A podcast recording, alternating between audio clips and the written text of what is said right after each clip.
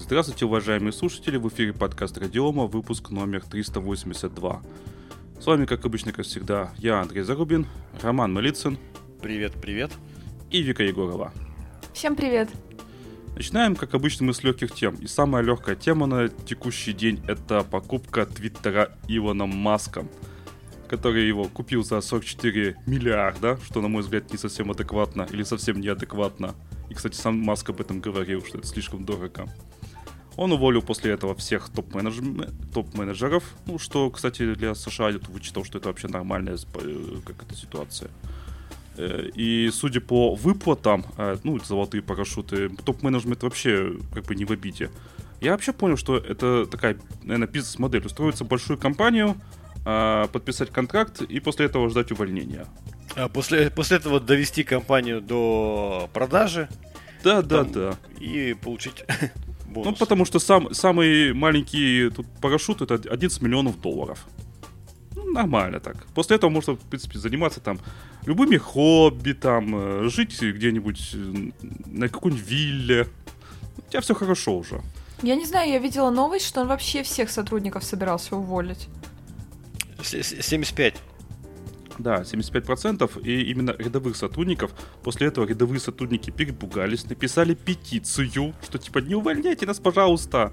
Илон Макс заявил, что увольнять он рядовых сотрудников не будет. Ну и, видимо, действительно не будет. Хотя я так понял, что основная толпа народу там это эти цензоры. Ну, бишь, модераторы. Которые, наверное, не знаю, нужны ли им. Зато уволят топ-менеджмент. Ну, это нормально. А вы видели, Мне больше что... было рядовых сотрудников жалко. А э, там рядовые сотрудники 75% походу занимались просто цензурированием. То есть ну, они да. ничего не делали, они просто занимались цензурированием. Вы видели, что началось в Твиттере-то после этого? Ну там, да. Там некоторые разбанили, нек- эти разбаненные начали, а, как это, трогать границы дозволенного. Можно ли вот написать такое? Не забанят ли их после этого? Не забанили. А, слушай, ну там прям я видел просто там сотни тысяч сообщений просто непрерывной волной шли Нигер, Фагот и так далее. То есть насмешки над э, чернокожими, над э, людьми другой ориентации. И это просто шло непрерывным потоком. Вот этого я не да, видел. Да, там много чего было. Про БЛМ это уже много было. Угу, говорит угу. о высоком, в кавычках, интеллекте этих писавших. А то там одни интеллектуалы сидят. Прям социальная сеть для интеллектуальной элиты. Да. Ну, то есть людям э, чуть-чуть ослабили поводья, и они тут же начали говном истекать. Ну, вот как-то вот так получается. Ну и пусть. Слушайте, ну, а на самом деле, если про соцсети заговорили, я вот сейчас, может быть, э, немножко не в тайминге, так скажем, не по темам, но давайте обсудим. Вчера же прикольная же история была. Вчера же Телеграм заблокировали, а потом разблокировали. Да, я вроде сегодня видела новость, что никто его не блокировал, типа, все нормально. Да, да, да. Да. У меня вот сообщение из Роскомнадзора, да. В связи с появившейся информацией об ограничении доступа к ресурсу Telegram, сообщаем, что блокировка данной социальной сети в настоящее время на территории России исключена. Да, Всё? там, там Всё? сначала, значит, было представление требования прокуратуры, номер был опубликован на сайте угу. Роскомнадзора в реестре. А это правда а, было или нарисовано да, все? Да, вроде было реально, да. Я потому что заходил, я, я, я реально заходил, у меня ресурс не открывался. t.me. А, не было доступа к ресурсу. А под утро уже открываться стал. Вот, то есть, видимо, по ошибке, может быть, прокуратура потребовала там ссылку какую-то заблокировать а, дав просто такой короткий адрес. А, Роскомнадзор, не проверяя, внес в списки. Когда поняли, что заблокировали, быстро разблокировали. Это было просто... Короче, это, видимо, была человеческая ошибка просто это все. Да. Да, но столько новостей сразу на эту тему везде. Ну, потому что, О, да, боже. потому что Telegram стал единственным э, средством для массового, так скажем, обсуждения, донесения новостей. Туда просто весь, э, вся медийка перешла в Telegram. Э, и это практически единственный стал такой ресурс универсальный на территории страны. И Роскомнадзор его раз заблокировал. Это просто было эпично. Я не знаю, мне кажется, там должны кому-то там что-то сделать с чем-то. Да, да, премии лишат месячной. Угу. Я надеюсь услышать фразу, что есть пробитие у кого-то. С ноги? Угу. Это надо было просто быть вообще эпи- эпи- эпи- эпичными специалистами в своей отрасли. Ой, так что Маск купил Твиттер. Твиттере теперь обсуждают Всякое разные непотребство. Непотребство. Телеграм не заблокирован, все хорошо. В Телеграме тоже продолжает обсуждать всякое непотребство. Полет нормальный. Да, все. Жизнь продолжается. А давайте перейдем к э, более серьезным темам. А именно, э, создали в России проект NG. Я так правильно, наверное, это правильно читается. NG. Угу. Это форк от Nginx, который теперь будет в России. То есть часть сотрудников, которые жили в США, то есть не где-то там в Европе или там особенно восточной, а в США, решили внезапно вернуться в Россию. Ну, это, знаете, нищую страну-то с поровной экономикой. Интересно, почему? А что случилось? А, может быть, в США живется не очень-то и хорошо на самом деле? Интересно, а, а что случилось-то? Почему? Что-то происходит, что ли? Я не могу понять.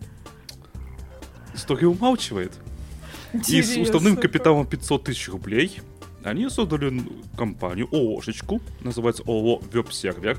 Очень оригинально, я считаю, да. Перешли топы, в том числе там экс-руководители команды разработчиков, э, там совладельцы всякие, Иван Полянов, Олег Мамонтов, Руслан Ермилов. Э, один, вот это последний вообще там над э, FreeBSD даже работал. Ну, а, собственно, основатель Игорь Сысоев к этому проекту не причастен. Видимо, я так понимаю, что он остался в США. Ну, по-моему, отличная новость. Вы не находите? Новость отличная. Все хорошо. Я надеюсь, что у них все получится. Единственное, что они только только только организовались, и они еще пока не могут четко сказать, а, что они могут сделать, а что не могут. Ну, потому что только только организовались. Я просто с ними немножко пообщался напрямую. А у вот. них есть э, понимание там, как а, там, слушай, кто будут их клиенты?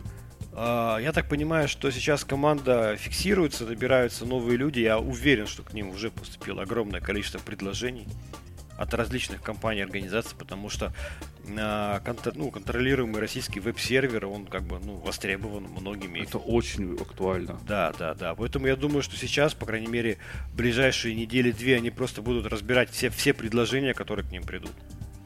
Выбирать самые жирные. А, да, я думаю, даже не только по жирности, но и по интересности, потому что ребята тоже все-таки э, они делают это отчасти по своему фану. Просто, а, я был... поняла. Че? Они приехали откусить кусок от импортозамещения. Ну, одно такому не мешает. Вот, но в любом случае я могу сказать точно, что этот проект, э, он будет, э, тот, тот, та сборка, которую они будут выдавать, она будет совместима с Астрой. А, это уже, в принципе, То есть вы уже договорились, понятно. да? Мы, не, мы не договорились, но там никаких проблем нет. Там в, в новостях он, в общем-то, сам э, генеральный директор пообещал, что такое будет возможно. То есть, э, да, наверное, даже информация. будет в репозитории Астры, да? Ну, я думаю, что вполне возможно. Во всяком случае, а, генеральный директор в новостях сказал, генеральный директор этой компании сказал, что если не будет особых сложностей, то мы сборку под Астру сделаем. А Слушай, а нет. напомни ко мне, Nginx есть в репозитории Астры? Да, есть, конечно. Ну, значит, будет теперь и Ng.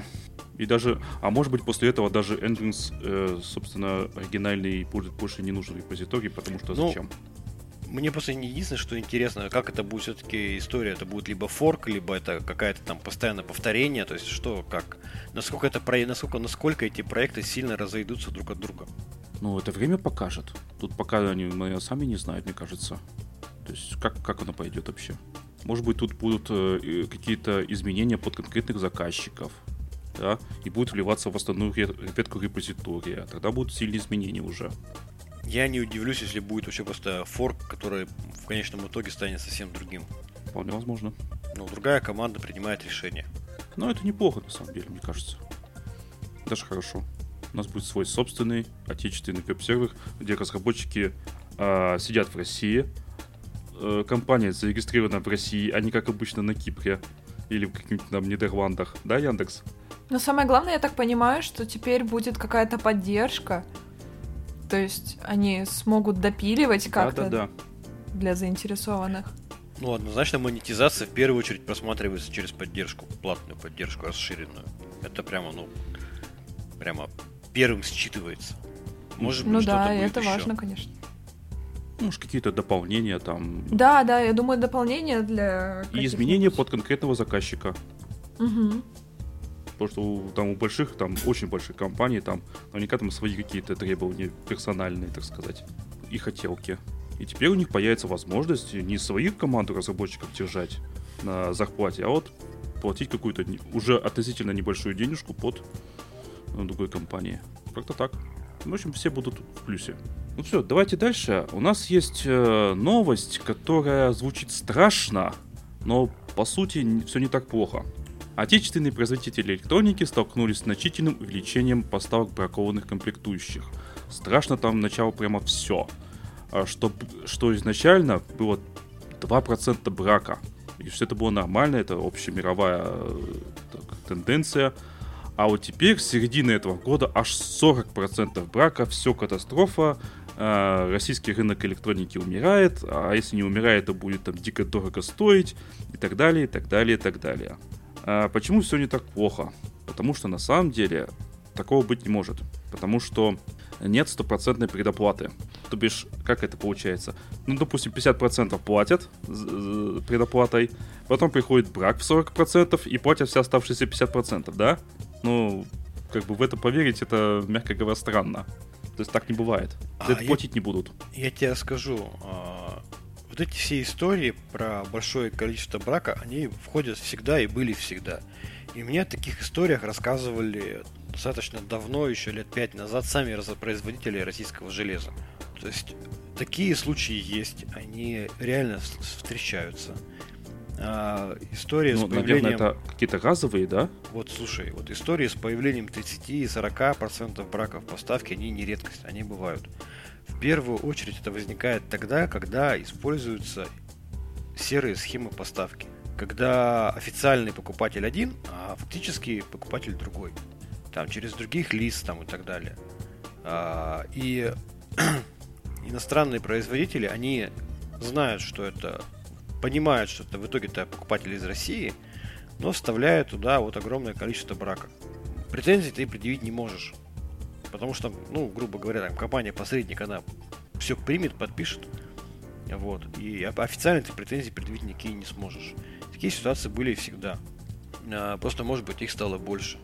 И разработчики, э, производители российского железа, они а, такие истории рассказывали всегда тоже. А, видимо, сейчас эта история какая, какой-то конкретной поставки дошла до коммерсанта, и они эту всю историю представили как массовую, массовое событие.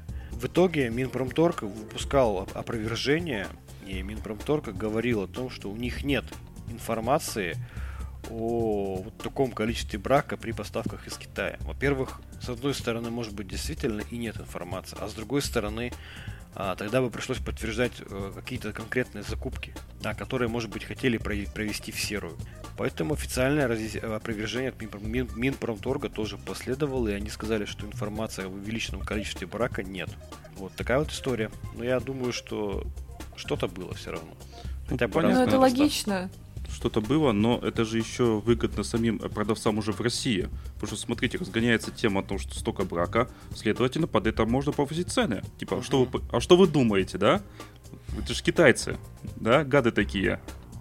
Так им не нужно выдумывать так, такие э, вещи, чтобы повысить цены. Они и так могут повысить цены со словами, ну вы понимаете, какая ситуация сейчас? Угу. И все. Ну, это дополнительный но, повод повысить еще цены, наверное. Но фактическая, более высокая стоимость российского железа, она в том числе связана с э, большим количеством брака, который иногда получается в поставках. Ну, потому что когда у тебя треть э, изделия браковано, ты, а ты за них заплатил, ты эти э, затраты все равно перекладываешь на стоимость изделия. Ну, конечно. Ну, я тут еще вычитал, что в целом э, по Китаю выросло количество брака просто потому, что из-за этих ковидных локдаунов китайских а, люди, которые ездили по фабрикам и выбирали, собственно, там продукцию, там осматривали, контролировали качество, они больше особо-то не ездят, потому что это очень дорого, опасно и очень сложно. Соответственно, качество продукции в целом упало из-за этого. Да, у них там опять какой-то карантин. Да. В Гуанчжоу, кажется. Коммунистическая Недавно партия Китая не может сказать, что они ошиблись с политикой нулевой терпимости, поэтому они продолжают ее. Странные люди, я их не понимаю. Я, я не понимаю, почему мне сказали, политика нулевой терпимости показала себе отлично, все у нас хорошо, давайте теперь ее отменим. Вот, что мешает так сделать? Ну, потому что возникнут вопросы, а если она показала себя хорошо, то зачем ее отменять? Ну, типа, все прошло более или менее, посмотрите, как в мире там Дауну поснимали везде, давайте у нас тоже. Ну, это, видимо, китайская какая-то внутренняя штука, которую мы просто не понимаем. Скорее всего, так. Ну, короче, да, проблемы были ожидаемые. Собственно, никто и не сомневался, что количество браков вырастет, что цены существенно вырастут. Так что, ну, на что мы надеялись, грубо говоря. Я надеюсь, там ложных надежд ни у кого не было. Ну, пусть действительно, как ты говоришь, покупаешь с частичной предоплатой, если это будет возможно. Да, конечно. Ну, к счастью, вот лично для меня, к счастью, я тебя больше не, закупа... не занимаюсь закупками оборудования, поэтому теперь мне это не очень актуально. А то сейчас было бы, конечно, сложно жить. Как купить сервер, когда он не продается? Через Казахстан. Ага. Или как купить микротик, который не продается больше в России. Через Казахстан. А, слушай, ну, а, короче говоря, а, я, я скажу, а, у меня знакомый, он, ему нужно было купить довольно-таки специфичное оборудование. А специфическое оборудование, специфичное оборудование, оно там специфика заключается в том, что оно заказывается только на физлицо. Одну, одна штука в одни руки. А нужно было купить партию. А они дорогие или дешевые? Дорогие. Довольно. На физлицо дорогие. Да, Интересно. Да, да. А, нужно было купить партию из э, порядка там 10 там, или 20 устройств, я уже не помню. И они обращались э, в одну из э, восточных республик наших, бывшего стран СНГ. И там с посредником общались. Так вот, посредник говорит, что я за период, пока действует специальная военная операция, открыл три новых предприятия, три новых бизнеса по организации поставок оборудования в Россию. И у него просто бизнес цветет и пахнет. Я не сомневаюсь. Это даже не Казахстан. Это более мелкая, более маленькая республика. Вот, поэтому бизнес налаживается, у людей растет бизнес. А у кого-то падает. Я, например, почитал, что у предприятий э, республики, где я живу, то бишь Карелия, э, упала выручка, чистая выручка, на 30 или 40 процентов. Это по какому направлению? Ну, там как производство. Там всякие литье, там в том числе металл. То есть не все так радужно. У кого-то, как обычно, в кризисах у кого-то бизнес цветет, а у кого-то падает. Нормально. Это жизнь. Угу. Ну что, давайте дальше. Давайте. У нас есть наконец-то тема про Linux. А, ну что, у нас э, новое выступление Ленарда Поттеринга, того самого известного человека, который предложил Pulse Audio, который предложил System D. А, он развивает дальше историю System D, и он опубликовал предложение по модернизации процесса загрузки Linux дистрибутивов, а, нацеленное на верификацию загрузки чтобы в процессе загрузки подтвердить достоверность ядра и базового системного окружения. В нашей, по-моему, все-таки вот э, терминологии ИБшной это называется все-таки неверифицированная, а доверенная загрузка Linux. А, суть в предложения в чем? А, создается единый образ Unified Kernel Image, а, в который объединяется образ ядра, обработчик для загрузки ядра из UEFI и init.rd, который именно сформирован для данного компьютера. Вот, все это счастье подписывается, и оно может быть проверено при загрузке. История интересная, история прикольная, а, но при этом я уже увидел в чатах довольно-таки большое количество негатива, выплеснутое в сторону Ленарта, а, в сторону того, что зачем это все усложнение, зачем этот комбайн, зачем домашним пользователям безопасность, домашним пользователям это не нужно. И прямо очень много негатива в эту сторону. С моей точки зрения, я думаю, что это довольно-таки хорошая, понятная история. Если разработчики дистрибутивов смогут это прозрачно встроить, имплементировать в дистрибутив, это будет работать из коробки без каких-то дополнительных настроек, ну, по-моему, это только хорошо и все здорово. А, меньше будет атак, направленных на подмену модуля ядра, допустим, да, или самого ядра системы. А это для... вообще актуально, подмена вот эту? Слушай, для домашних пользователей, наверное, в меньшей степени актуально. Это, конечно, больше всего актуально для корпоративных пользователей, которые э, меньше контролируют, может быть, свои там, то есть там меньше доступ может быть контролироваться к устройствам, там люди всякие ходят, для которых есть риски атак компьютерных, где эти все истории могут совершаться. Так что я думаю, что это в первую очередь направлено на корпоративный пользователь. Во всяком случае, если мы возьмем требования по безопасности в стек России, э, там вопрос э, доверенной загрузки ядра системы это один из важнейших, одно из важнейших требований к безопасности там, информационной системы в целом. Ну, понятно, что обеспечение доверенной загрузки ядра это э, прямо база, с чего вообще начинается доверие к системе, построенной на базе Linux. И есть целый рынок устройств, который называется модули доверенной загрузки, которые в первую очередь были аппара- аппаратными. Когда в разрыв между там, платой и источником питания, между материнской платой и источником питания вставлялось, вставлялось устройство, которое проверяло права администратора на, на загрузку системы. Потом а, еще появились программные истории с УЕФИ связанные, но менее надежные. Когда начались санкции в отношении России, а, соответственно, программные устройства для вот, аппаратной доверенной загрузки, они стали крайне дорогими. Ну, потому что нужно комплектующие же возить. Вот, и все начали смотреть в сторону программных способов обеспечения доверенной загрузки Linux. И сейчас это решение вполне себе может пойти в, в коммерцию, и у нас появятся на рынке э, программные модули доверенной загрузки с учетом с, с, применения вот этой технологии. Так что я думаю, что жизнь у этого проекта есть. Э, я думаю, что наши, даже наши специалисты, ну, которые в России занимаются вопросами доверенной загрузки, не будут его использовать. Ну, например, есть такая компания Infotex. У них есть программный продукт, который называется SafeBoot. Это программный продукт, который именно обеспечивает доверенную загрузку ядра Linux, контроль его целостности, там, модулей ядра и так далее.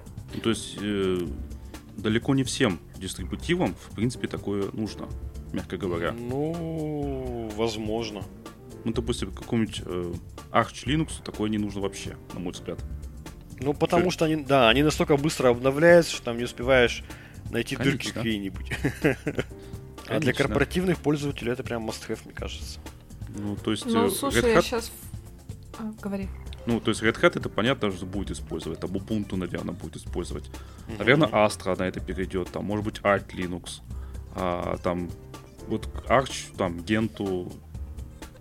Debian, наверное, тоже перейдет. Ну, по логике. Все-таки его корпоративные пользователи это используют.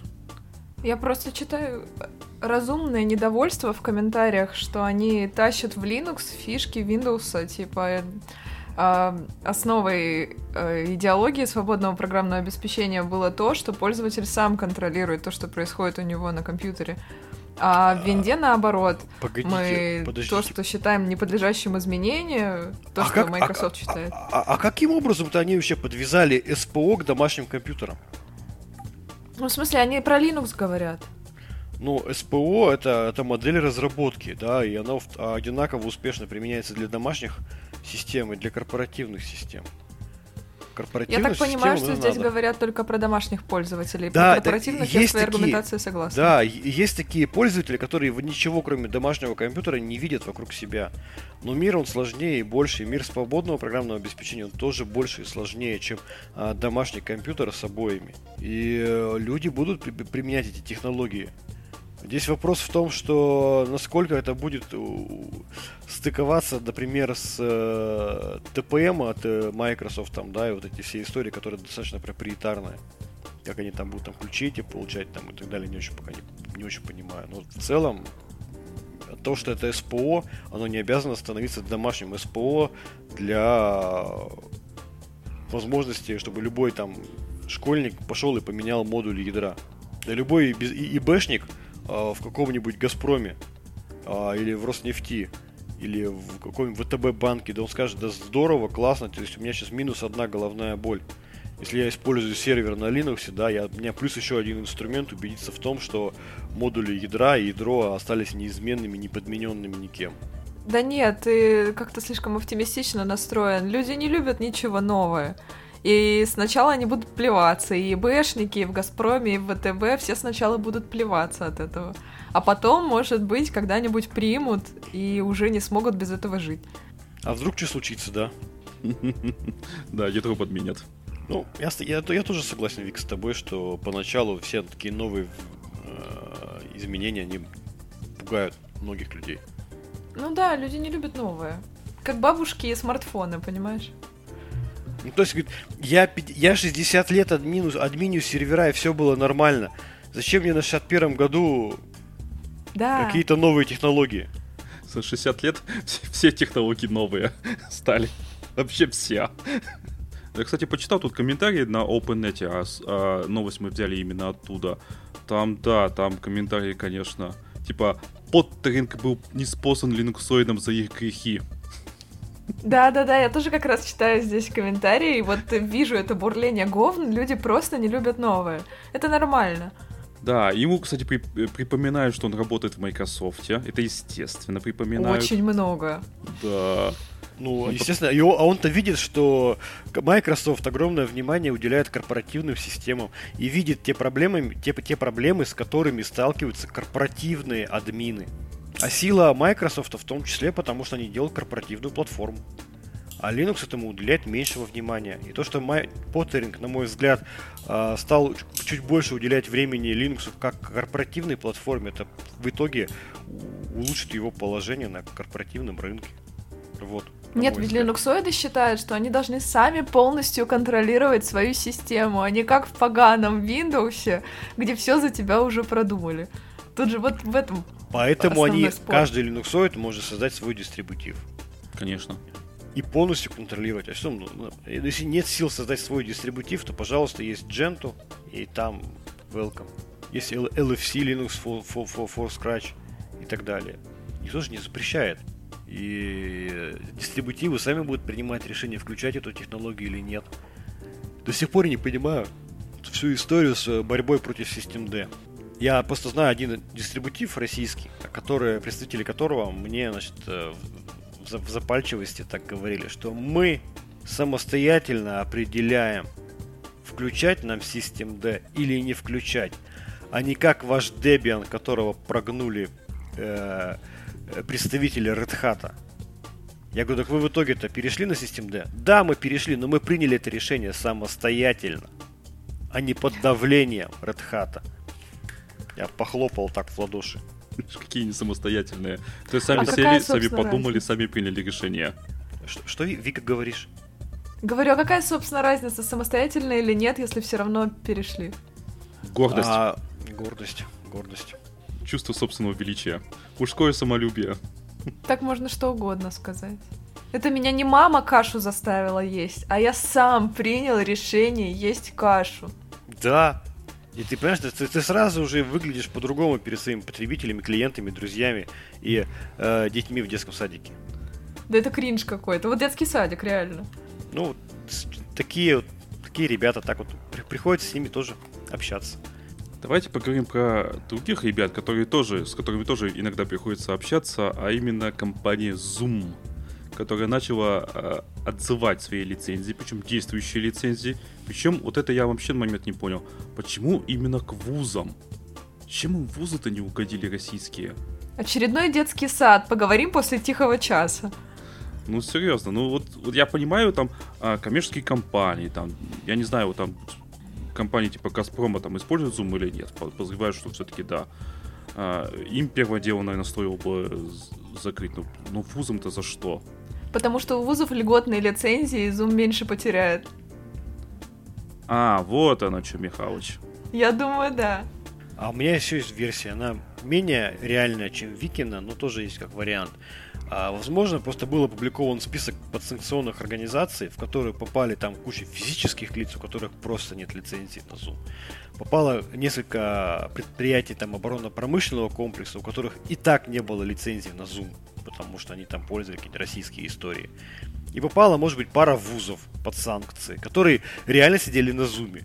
Зум посмотрел, так, кто, кому мы можем закрыть. Ну, там реально, у кого есть лицензия, вот это пара вузов. Ну, давайте у них закроем. Типа пиар-компания со стороны Да Зума. нет, просто, ну, просто вот в том последнем санкционном списке попалось просто два вуза, у которых были лицензии куплены. А остальные предприятия, может быть, не имели купленных лицензий Zoom. поэтому выглядело так, что начали отзывать только у, у вузов. Хотя а почему самом... вообще вузы попали в санкционные списки? Что за бред? Они готовят будущих военных. Не знаю, может быть, технологии какие-то разрабатывают. Для военных. Это какое военных готовят? Российский государственный университет? А, логично, да. Ну как же? А медицинский? программист может стать Социальный хакером, допустим.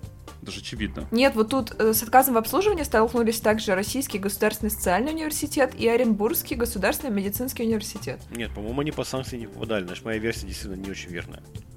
Просто если они и медиков под санкции отправили, причем почему-то именно оренбургских, это очень странно. Это военные медики. Короче, это борьба Зума против школьников, студентов и учащихся. Да. Блин, на самом деле очень зря, Zoom был очень удобен, и вузы с удовольствием им пользовались, готовы были платить деньги, так что я не понимаю, зачем. Причем э, вузы говорили, что мы принципиально отказываемся пользоваться российскими сервисами видеоконференц-связи, потому что у нас есть Zoom, и нас никто от него не отключит. Но он реально очень удобный. Ну, Да. какая разница, насколько он удобно, если вас от него отключили? Но нас еще не отключили. Ну, скоро, значит, отключат. А, тут, кстати, интересно, по данным аналитической компании Telecom Daily, 77% россиян в качестве решения для видеоконференц-связи все еще используют Zoom. Нифига себе. Потому И- что он удобный. Да, а тут в конце статьи, кстати, э, она, э, напи- э, человек, написавший, собственно, эту статью, вывел список э, российских аналогичных решений. Слушай, я большую часть из них вообще не знаю. Да я даже первый раз их вижу.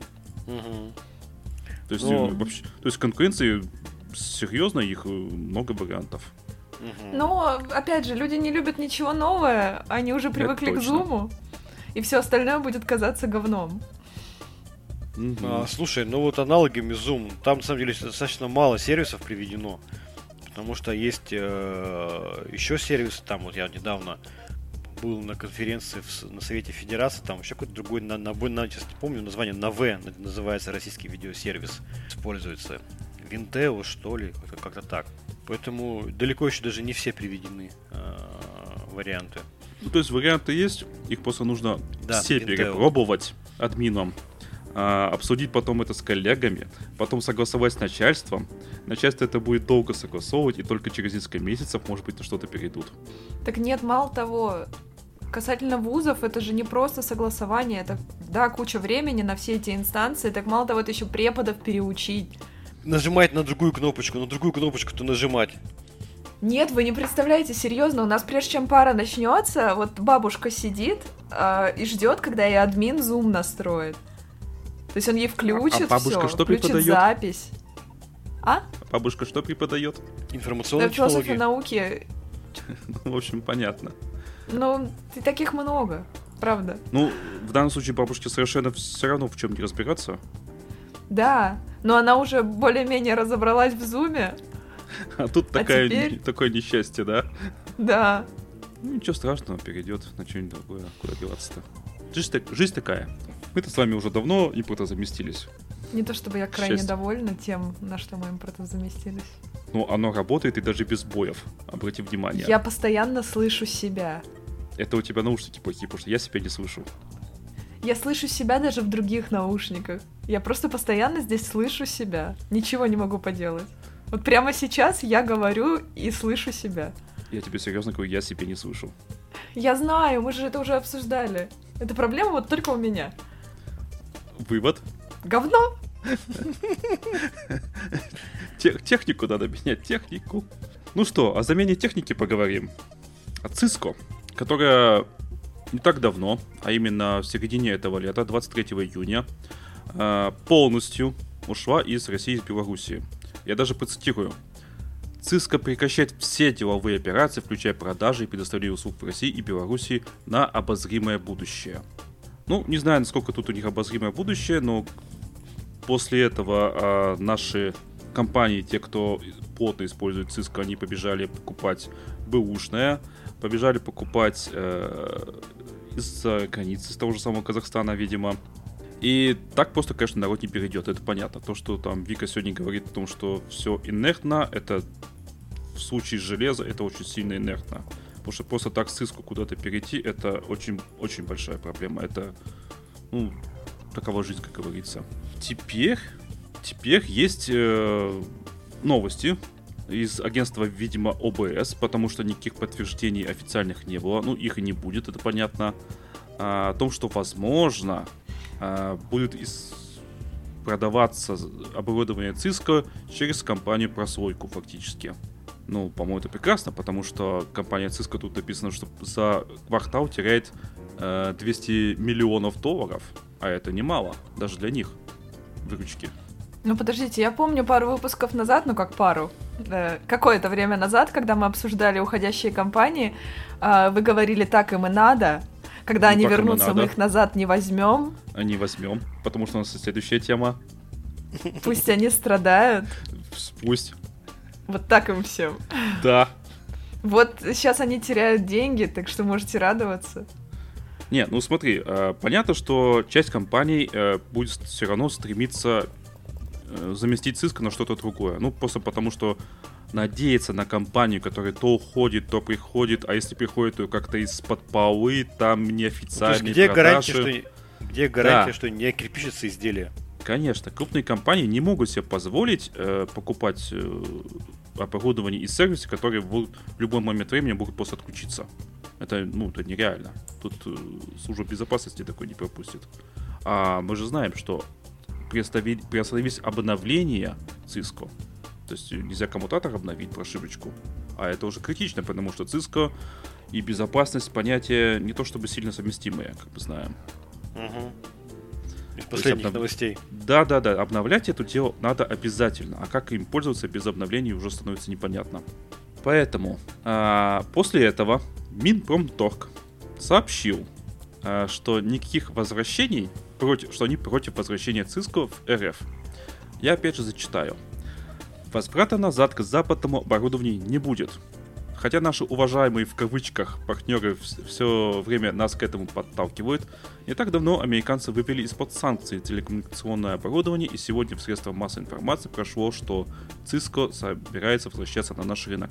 Самое главное, что мы уже сами понимаем, что нельзя допустить, чтобы эта компания легко вернулась в ту же нишу, которую освободила. Вот как? Вот так вот. Уважаемые в кавычках. Да, да, Как гордо. Мы Да. сами приняли решение. да. Не, ну серьезно. То есть, э, как пользоваться после этого Cisco, и вообще непонятно. Хотя, Да если почитать комментарии э, всяких там импортозаместительных чатиков в Телеграме, то народ все еще за Cisco держится всеми руками и ногами. Потому, Потому что, что как... люди привыкли. Да, потому что как это? Потому что для них есть, есть Cisco, и есть все остальное, и все остальное коммутаторами не, не считается. Ну, был, да, считал символ надежности. Конечно. Ну, Только какая Сейчас надежность? это, сейчас это символ ненадежности. Да нет, ну я не знаю, я не могу э, быть уверена в то, что люди думают о том, что есть какая-то надежность, ненадежность. Вот админ сидит и думает. Он же не оценивает, не прогнозирует риски как менеджмент. Он такой, «Э, ну я умею, я знаю, э, мы это давно используем, я привык. 60 лет админил, работало. Я привык, это мне и надо. А новое это говно какое-то. Мгм. Так и будут из-под полы покупать. Да, конечно, будут. Кирпичи. За- да, задорого, с, с рисками большими, без обновлений. Ну, будут часть компаний. А, часть А не самое будет. главное, что у нас же до сих пор, не знаю, много где не принято, чтобы менеджмент были сильно сведущими в IT, и поэтому админ может убедить их, что ему надо именно это. Ну, менеджмент не может быть сильно следующим вообще во всех областях. То есть, если в Конечно. большой компании, там и IT, и, и там управление, и там какие-то производства, и э, там, не знаю, медицина в том числе. Нельзя разбираться во всем. Конечно. Для этого и И нужны именно поэтому админ может убедить, что ему нужен этот кирпич А потом, да, а потом, когда он накирпичится, у него спросят, почему не работает, скажет, а, а я что, а что я сделаю? А что? А оно само! Это все американцы, это Запад нам вредит специально, а я не виноват. И менеджмент такой скажет, ну, действительно, не виноват. Работало же все, работало. Да, а потом они просто взяли и нам нагадили опять, представляете? Упс. Кстати, есть, э, как это сказать, обратная ситуация. В Великобритании э, в начале 2022 года обязаны были уйти с оборудования Huawei. Ну, 5G, знаете, это китайские отсталые технологии, которые на Западе все еще повторить не могут. Так вот, не могут они перейти с Huawei, потому что прогрессивные европейские и американские компании все еще не осилили эти технологии. Бывает и такое. Угу. Так что, судя по всему, мы все-таки перейдем постепенно на Huawei, на наше оборудование, в том числе оригинальное, а не, а не с переклеенными наклейками. Ну, допустим, там то же самое э, к нам уже приходил сотрудник из кода безопасности. У них есть свое оборудование. iDeco есть, опять же. Хотя iDeco мне лично не понравилось, но это мои проблемы. Да, есть другие уже марш- маршрутизаторы, есть и хуавейские истории. А, все что-то будут делать. Ну, конечно, на Tesco переходить обратно уже нельзя. Постепенно все-таки будет все больше и больше отказ от него, даже у небольших компаний, потому что ну а куда деваться-то? И даже будет перед админом, перед начальством будет сложнее обосновывать, а зачем покупать неподдерживаемую циску задорого, когда можно поддерживаемую Huawei, допустим, купить. Ну, на это все нужно время. Нельзя сказать, что это завтра произойдет или даже в следующем году. Мне кажется, что на это уйдет время. Конечно, конечно, но процесс-то идет и никуда он не денется. Ну и плюс, опять же, нельзя же просто взять и выкинуть все маршрутизаторы, там, допустим, в большой компании их очень много, и замена будет стоить очень больших денег. И обосновать такую покупку это тоже нетривиальная задача. Потому что пока что работает, не трогай. Это и коммутаторы те же самые будут использовать, наверное, до последнего, потому что они же в интернет-то непосредственно не выходят, поэтому их и обновлять-то можно не обязательно, и э, работают не трогай, как говорится. А вот с маршрутизаторами сложнее, а с коммутаторами не так все сложно. Мне кажется, если бы не было бы этой публичной озвучки этой новости, то спокойно бы компания-посредник поставляла бы эти а, маршрутизаторы, коммутаторы на российский рынок, и все были бы счастливы. Ну, до момента кирпичивания, естественно. Но поскольку была озвучка, что будет возврат, конечно, Минпромторг не мог не пройти мимо и принял, предпринял, скорее всего, даже меры, которые направлены на блокирование этой всей истории. Потому что компания-посредник известна, компания известная на рынке, она имеет много подрядов на создание федеральных информационных систем, поэтому... Да, думаю, в данном что- случае даже большие компании могли бы сказать, ого, Cisco вернулась, давайте-ка купим сразу. И побольше, побольше. Чтобы с запасом. Могло быть такое да, запросто. Скорее всего, так бы и произошло. В том числе и у ГОСов. Вот, ну, короче говоря, то, о чем так долго твердили большевики, оно свершилось, а именно и западные компании хотят вернуться на рынок, а что-то наше государство против. И это логично, потому что борьба за рынки сбыта, она никуда не делась. А терять почти миллиард э, выручки в год, ну, никому не хочется. Плюс нельзя использовать Cisco еще потому, что там э, закладки наверняка будут уже какие-то. То есть, как бы, после даже из-за этого опасно. Но я еще сейчас подумала, что, наверное, основная цель для нашего государства это занять нишу своими компаниями. Так что в первую очередь из-за этого и говорят, чтобы они не хотят, чтобы они вернулись. Такая возможность, они щ- освободили такой огромный пласт. Конечно. Теперь представьте, что э, Cisco будет продаваться из-под полы, все, значит, накупят с запасом на долгие годы, и, и что делать российскому бизнесу, тут не очень понятно. Ну вот, а так они будут продвигать свои технологии и развивать, что самое главное. Теперь есть повод неплохо так вложиться, поднапрячься и начать развивать свое. Слушай, Андрей, а ты когда админом, админил в- на заводе, вы там как, Cisco покупали или что? Так, э, слушай, ну, завод входил в э, этот самый И все заводы пользовались общим э, маршрутизатором, который, ну, собственно, давал доступ в интернет. Он был не Cisco. Это был, э, помню, Какой-нибудь там Juniper или что-то еще? Point, как этот, Point, Чекпоинт. Чекпоинт, да. Это был чекпоинт за, как мне сказали, 8 миллионов рублей. Вот им и пользовались. Ну, этот чекпоинт, как мы помним, это изра- э, израильская Да, разработка. они тут тоже, тоже сейчас персона нон грата. Да, вот я не знаю, как, как сейчас у чекпоинта дела в России, я как-то за ними не слежу. Ну, наверное, тоже что-то им придется замещать. Но это крутая штука, это чекпоинт, как бы он там с сертификатами работает, подмена на лету с, вместе с Касперским. То есть действительно классная штука.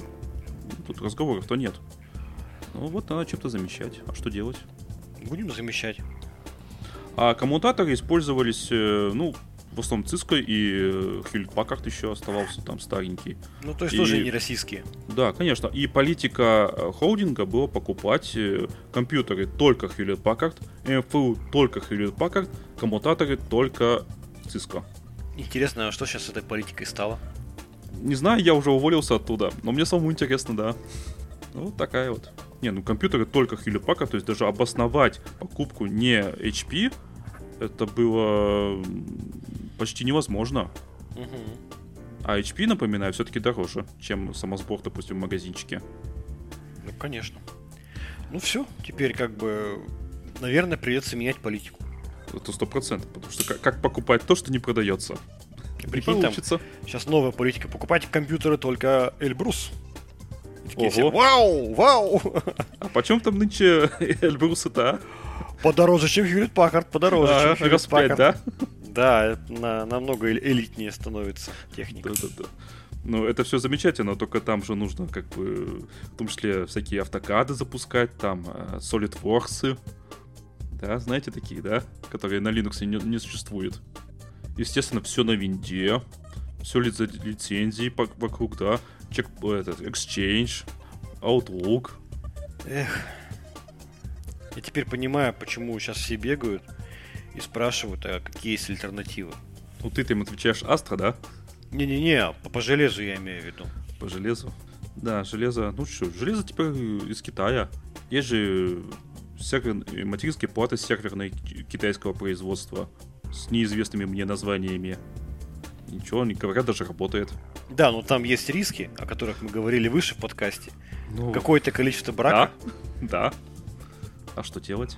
Ну, я все-таки надеюсь, что российские производства микроэлектроники поднимутся. У нас было, был ряд новостей о том, что Минпромторг выделяет довольно-таки большие средства на развитие российской микроэлектроники. Хотя так вот я скажу, не буду там прямо называть, но на закупку микроэлектронных изделий одна Московская область тратит больше денег, чем весь Минпромторг вкладывает в э, российскую микроэлектронику. Ну, государство. То есть все равно пока что наши инвестиции, они недостаточны. Если мы возьмем пример Китая, там триллионы долларов вкладываются в развитие микроэлектроники. Какие-то наши, это будущее. да, наши инвестиции пока что не очень большие. Я имею в виду инвестиции государства. Но будем надеяться, что появится что-то. Ну, слушай, материнские платы для Эльбрусов, по-моему, делаются все-таки в России, если не ошибаюсь. Компонентная сборка имеется в виду. Да. Так что... А, на заводе в Можно. Свердловской области одна, Да. а- а- один из заводов делает в Свердловской области эти платы. И еще, помню, пара заводов есть на территории страны. Так делают. все можем. Мгм. Только нужно, чтобы еще это покупали. Они бежали за чем-нибудь другим иностранным. Ну, иностранные компании помогли в этом плане российским производителям. Отказались работать, поэтому я думаю, что все будет развиваться побыстрее. Ну, да, если, конечно, не буду снова закупать из-под полы через Казахстан. Казахские материнские платы лучшие в мире, да? Это знаешь, я помню, в, э, в в 90-х там была проблема, когда вези- везли платы разными старыми, серыми, точнее, схемами, и пока везли, они там платы плесневели, там где-то в отстойниках стояли, и привозили платы там покрытые плесенью. Вот лишь бы такого не было. Шуть какая. Нет, таки- такого я не, даже не слышал. Да, была такая история, там были поставки всяких там странных схем, там была такая компания на букву Ф, известная в то время. Вот, там были жалобы, что привозили платы материнские там с, с- с налетом чего-то, видимо, где-то в сыром вагоне стояли. Ну ладно, давайте закругляться на этой оптимистичной ноте. С вами был подкаст Радиома, выпуск номер 382. С вами были, как обычно, как всегда, я, Андрей Зарубин, Роман Малицын Пока-пока. и Вика Егорова. Всем пока. Пока.